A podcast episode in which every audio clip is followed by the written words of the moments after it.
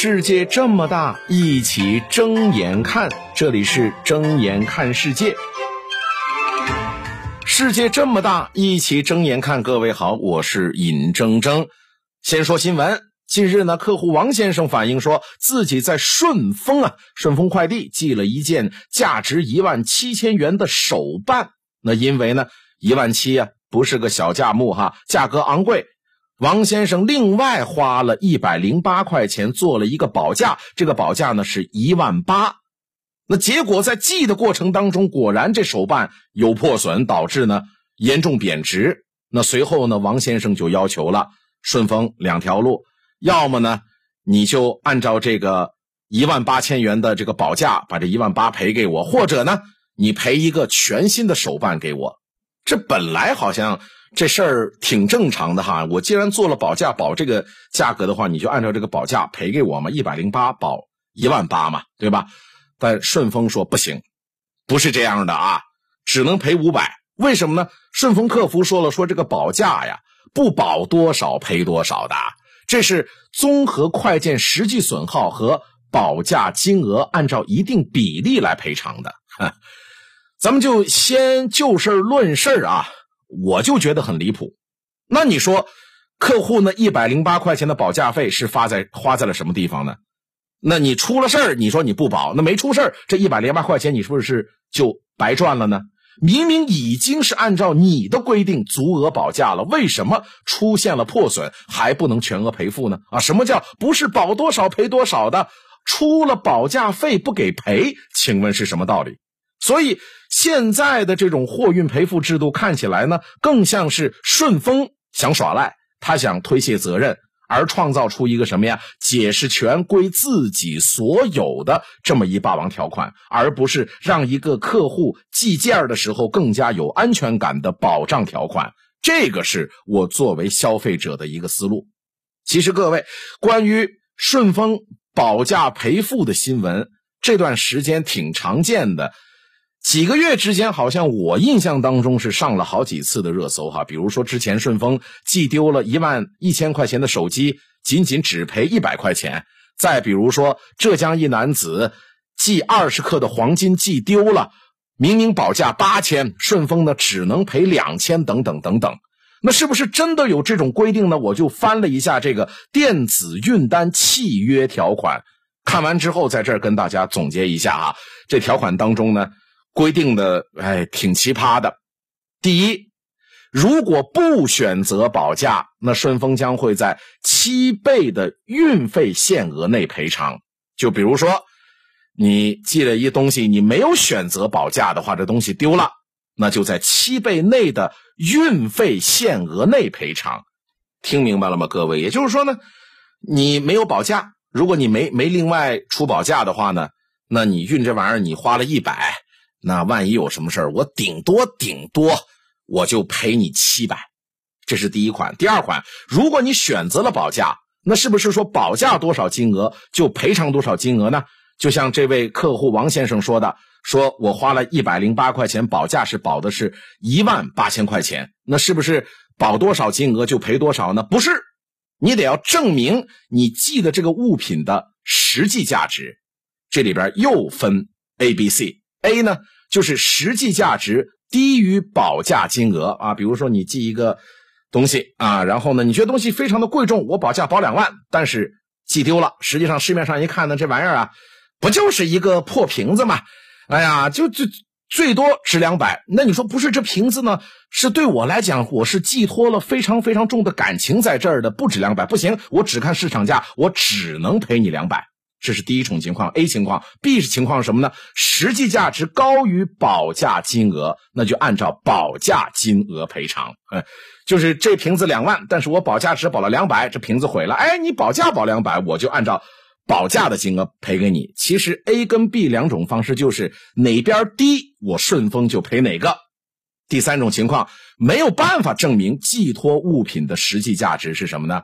那我就全额退还保价费用，就是不是说退还保价金额，退还保价费用哈。就比如说一个东西，这个大家都没办法说实际价格是多少的，那你之前保价金额是多少？一百块钱是吧？一百块钱保一万块钱是吧？那是保价金额，保价费用一百，我就把那一百退给你。哼，还是哪一边低我给哪一边。这个条款显得非常鸡贼。为什么？就事论事，对这一件事来讲，手办这种玩意儿，圈内人才知道、才明白价值的物件。顺丰完全可以很无耻的说，你没有办法证明托寄物品的实际价值。然后呢，行了。给您退这个保价费用，原先您花保价费用是多少？一百零八块钱，全额退给您。而且就连之前我刚才说的嘛，浙江一男子二十克黄金寄丢了，就连黄金这种价值明摆着的贵重物品，顺丰呢居然也敢厚着脸皮说我不知道它的价值啊，我不知道，我不能赔给你。所以很容易可以想到，顺丰面对手办这个赔付的时候，他会是什么德行？他连黄金。这么明摆着的价值的东西，他都不想赔。那手办这个东西，那更不是你说了算了。所以，但是啊，关于这事儿呢，我暂时也没有想到什么更好的解决方式啊。但是，我觉得合理的制度应该是一种既可以避免恶意保价，同时又可以保证客户权益的这么一赔付制度，而不是像现在这样哈，就是客户托付你寄的东西坏了，但是结果呢没地儿说理哈。而目前社会上大部分行业，其实呢都能够在历史上能够追溯到，比如说金融起源于票号。那么像这种快递啊、货运物流的前身是什么呢？我觉得就应该是镖局了。当然，你说现代快递物流给我们的生活带来了极大的便利，那也有很多人认为呢，现代物流和镖局本质上是一样的。现代物流的概念。其实不是起源于我们，起源于美国，而我们国家的现代物流呢，在上世纪九十年代才开始起步啊，基本上也就是借鉴人家的，借鉴欧美发达国家的经验和成果。而当我们回顾历史，我们就会发现呢，中国古代其实也有物流业的存在，而且具体的形态有很多种。那么镖局就是其中之一了啊。其实大家伙看这种。古装电视剧就有印象吗？我们能看到很多关于镖局的故事，比如说金庸的《笑傲江湖》里边，辟邪剑法的林平之，他们家就是有名的镖局世家。而在很多文学作品里，我们也很容易发现早期押镖的这些镖师的身影。比如说《水浒传》里边就说，北宋末年，朝纲败坏，民不聊生。大名府留守梁中书搜刮了大量的民脂民膏，作为生辰纲送给远在汴梁，也就是今天的开封河南开封的蔡京。从中不难看出啊，这个快递在当时，在现在叫快递，当时叫什么呢？叫押镖、保镖业，在咱们中国古已有之。但是这个时期啊，快递的主要服务对象呢，还是以官府为主，一般的老百姓你还是别抢了，你出不起这钱哈。但是民间的商家也需要说发货到全国各地啊，比如说南方的大米，我得卖到北方去，那怎么办呢？好，就出现了民营快递，就是镖局了。那么镖局这个组织出现在什么时候呢？由于这史料啊，对于镖局有不同的解释，对其起源的争论也很多，但是呢，其实都是集中于一个字儿。就是这个“标”字儿的解释上啊，试图呢通过对这个“标”字儿的出现呐、使用啊，来进行断代，来确定这个镖局的起源年代。现在我们说镖师、镖局、镖行，这个“镖”就是一个金字旁，一个票，就是上车买票、股票的那个票，对吧？那叫镖。其实这个“镖”字儿早期不是这个字儿，早期是另外一个“标”，标志的“标”，中标的那个“标”。而且那个标呢，就是标志的标呢，当时并不是指武器。最早这个标镖局出现在什么呢？成书于万历年间的《金瓶梅词话》。《金瓶梅》在在第五十五回当中写说，家里呢开着两个零绸铺，如今又要开个镖行，进的利钱也委的无数。提到了这个镖行。第六十六回，《金瓶梅》写到说，西门庆等人呢搭着镖船出门办货，可见明朝时期这个镖局呢，就是一个金字旁一个股票的票，那个镖局还被称作为标行，标也不一样，那个标行呢是标志的标，标行。好，到了清朝的时候，随着票号的出现，标行的这个标字啊，就是目标的这个标，标志的这个标呢，才改成为金字旁一个股票的票的那个标。那从字面上来看呢，这个金字旁一个票的这个标字哈，它的部首金字旁代表的是什么呀？武器吗？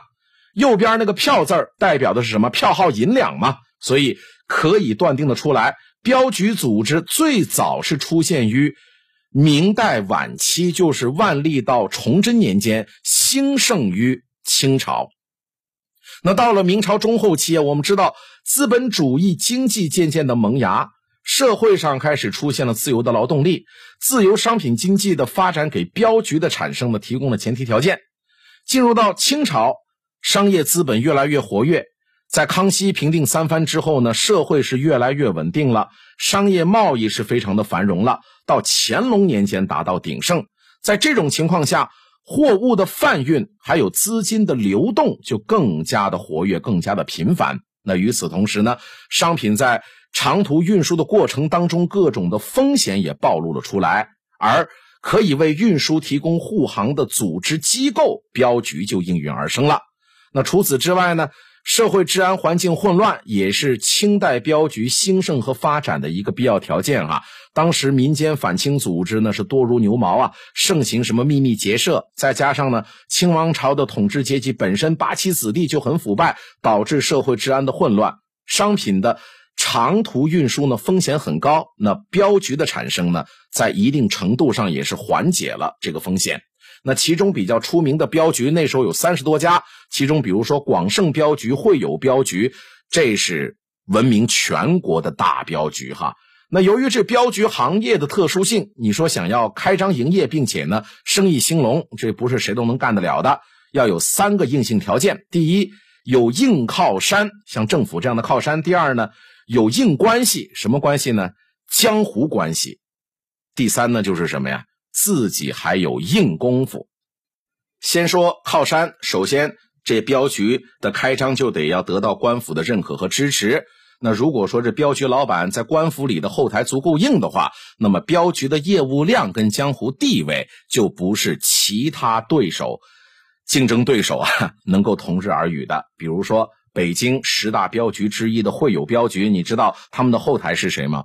他们的后台是北洋大臣。李鸿章啊，借着李鸿章的支持，会友镖局的生意非常的兴隆，在南京、上海、西安、天津等地都设有分号，一共有一千多名镖师，渐渐成为全国规模最大的镖局之一。其次，这镖局老板呢，还应该有雄厚的资金和广泛的人脉关系哈。这样一来呢，你才不容易呢招惹这些盗贼、土匪等等，即便是出了事儿，也能够。摆平官府以及呢赔偿被劫的货物或者是钱财。第三，那就是镖局自身得要硬啊，镖局老板要有权有势，自然不用说了。镖局的大掌柜还得需要呢眼明心细，算盘精，不至于说看走眼货物或者这估价太离谱。比如说让你送一个。名贵的什么什么玩意儿啊？名贵的首饰，哎，那你得看得出来这玩意儿是真的还是假的，明白吧？还有一个总镖头，哎，一般都是江湖里边比较出名的人物，或者说他本身是武功功底深厚之人，再或者说原先衙门里退休的名捕等等。你好比说北京会有镖局的李尧臣。武艺非常的全面，自幼习武哈。进入到这个会友镖局之后呢，拜师继续苦练各种武艺。再比如说河北表保定万通镖局的李存义，他精通的是八卦掌、形意拳。那一旦有生意上门了，镖局呢就得准备出镖或者叫走镖。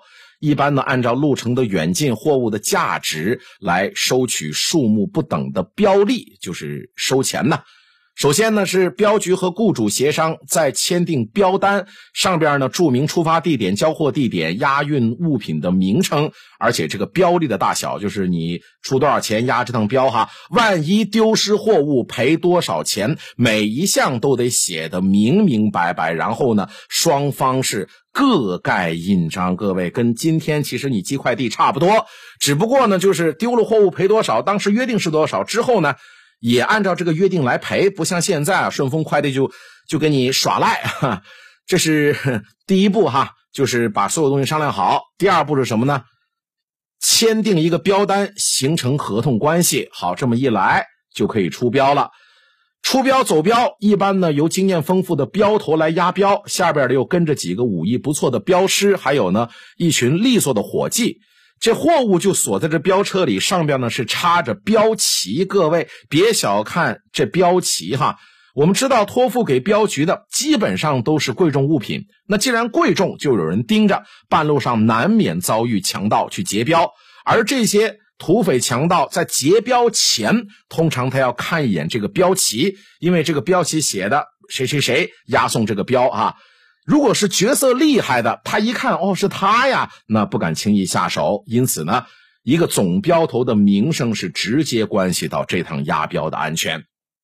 出一趟镖很辛苦的，从南送到北，或许一趟就得好几个月，还得要按时送到。但是呢，辛苦归辛苦，如果说平安送到。得到的报酬那是非常丰厚的。咱们以山西平遥的著名镖局叫做同心宫镖局为例哈，他每保一万两白银的镖，他得要收五十两白银的酬金呐。那镖局的待遇怎么样呢？除了给这个镖师包食宿、包吃包住以外呢，每个月还要发四两到五两的银子，年底的时候还有年终奖。那镖师们到达目的之后呢，雇主也会有一些小的额外的小费或者是打赏。各位，你别看这镖师一个月好像四五两银子哈，我告诉你，这清朝哈六品官员一年就他年薪才是四十五两白银。那你说这镖师每个月四五两银子，这一年下来，这镖师的年薪比清朝六品官员的年薪还要高。八国联军入侵北京的时候，慈禧太后和光绪皇帝仓皇出逃，曾经呢将九十三万两的白银呢交给同心宫镖局，让他们押送到西安。那办完这次皇差之后呢，慈禧太后呢重重有赏啊，亲赐了这个同心宫镖局一块什么呢？叫做奉旨义序的这么一个牌匾啊。反正意思就是说呢，完成的好，完成的漂亮。清朝末年经济衰败。政治体制名存实亡，还有这个社会秩序崩坏，再加上呢，镖局自身在运作管理方面没有及时的适应日益发展的社会环境，渐渐的也就走向没落了。而进入到民国时期呢，出现了警察、保安、押运等等的职业，从不同方面细分承担了镖局的业务。那与此同时呢，就是欧洲的洋枪洋炮又传入到中国了，劫道的这土匪的武器装备也越来越齐全了。什么意思呢？总镖师这一身武艺，你拳头再快，你快得过我的枪吗？所以镖师也就慢慢退出历史舞台了。而汽车、火车等等的交通工具登上历史舞台之后，又从速度、安全等方面呢，完全替代了镖局的存在价值。到了二十世纪二十年代，镖局是完全从历史舞台上消失了。那再说，镖局送丢了东西该怎么办？当然，我刚才呢也跟大家说过了，送丢东西就按照之前约定的价格赔嘛，赔得起就赔，那赔不起怎么办呢？赔不起的就破产清算嘛。当然，很多镖局也会选择跑路的哈。那好，镖局是如何保证说？一路下去，这货物是平安的，是不是单单靠这个押镖的镖师的武艺高强呢？呃，是也是，不是也不是，为什么呢？就是也靠武艺，但是更多的靠的是面子。为什么呢？你想啊，镖师武艺高强，他能高到哪儿去啊？他能以一敌十，甚至以一敌百吗？对不对？你要知道，你遇个个把山寨贼人的数量哈，人家能够在这儿。聚众来去打劫，他不可能就是三四个人呐，他至少是三四十个人，所以这个数量一定是镖师的好几倍。镖师只是负责打发那些不长眼的毛贼，面对真正成规模的贼人，镖局靠的是什么呀？靠的是保护费，交保护费。到时候押镖的时候，这个把这个镖局的这个标旗一插，人家一看，哦，认得认得，这哥们儿已经交过保护费了。为了长期的利益，行了，放你过路。甚至打点的好的话呢，来到我这儿，我还得要尽尽地主之谊，我还得要保护你在势力范围内保护你。所以镖局送货是按路算的，不是按地区算的。比如同样是皇城的镖局，这家可能只保什么呢？皇城去杭州，那家可能只保皇城去成都，是这个意思。所以这么看，你说镖局送丢了东西，说明什么呀？就说明镖局的信誉出现了问题啊。那么镖局的思路首先是：哎，怎么就丢了呢？怎么就被人抢了呢？是哪个地界出了问题啊？走到哪儿出了问题？出问题的原因是什么呢？是没打点好啊，还是怎么样？还是说过去打点的那个势力被更替了呢？那如果是没打点好，那现在赶紧去拍拍马屁，该送钱送钱。那如果是那边的势力更替了，那就要重新拜个码头，重新把这条路打通了。那如果都不是，那就得按规矩来，就变成甲方找乙方了。就你。镖局不管这镖怎么丢的，你是说逢年过节孝敬给别人了，还是说路过宝地丢了东西？不管是梁上君子还是拦路的霸王，哪怕是镖师他自己窜西窜忘记了，也得是你给我找回来，否则你就是违约。那甚至这种情况，地方势力呢还得要反过来要赔付镖局一些的。当然，刚刚我说的一些情况呢，只是发生在镖局仍然能够正常营业的情况下的。这个赔付实际上是来自于某些地方的势力。当然，可能镖局呢可能会事先的垫付，然后呢从下一次的打点里边再清算。就换句话说什么呢？就这玩意儿就跟现在的车险一样，各位你就懂了吧？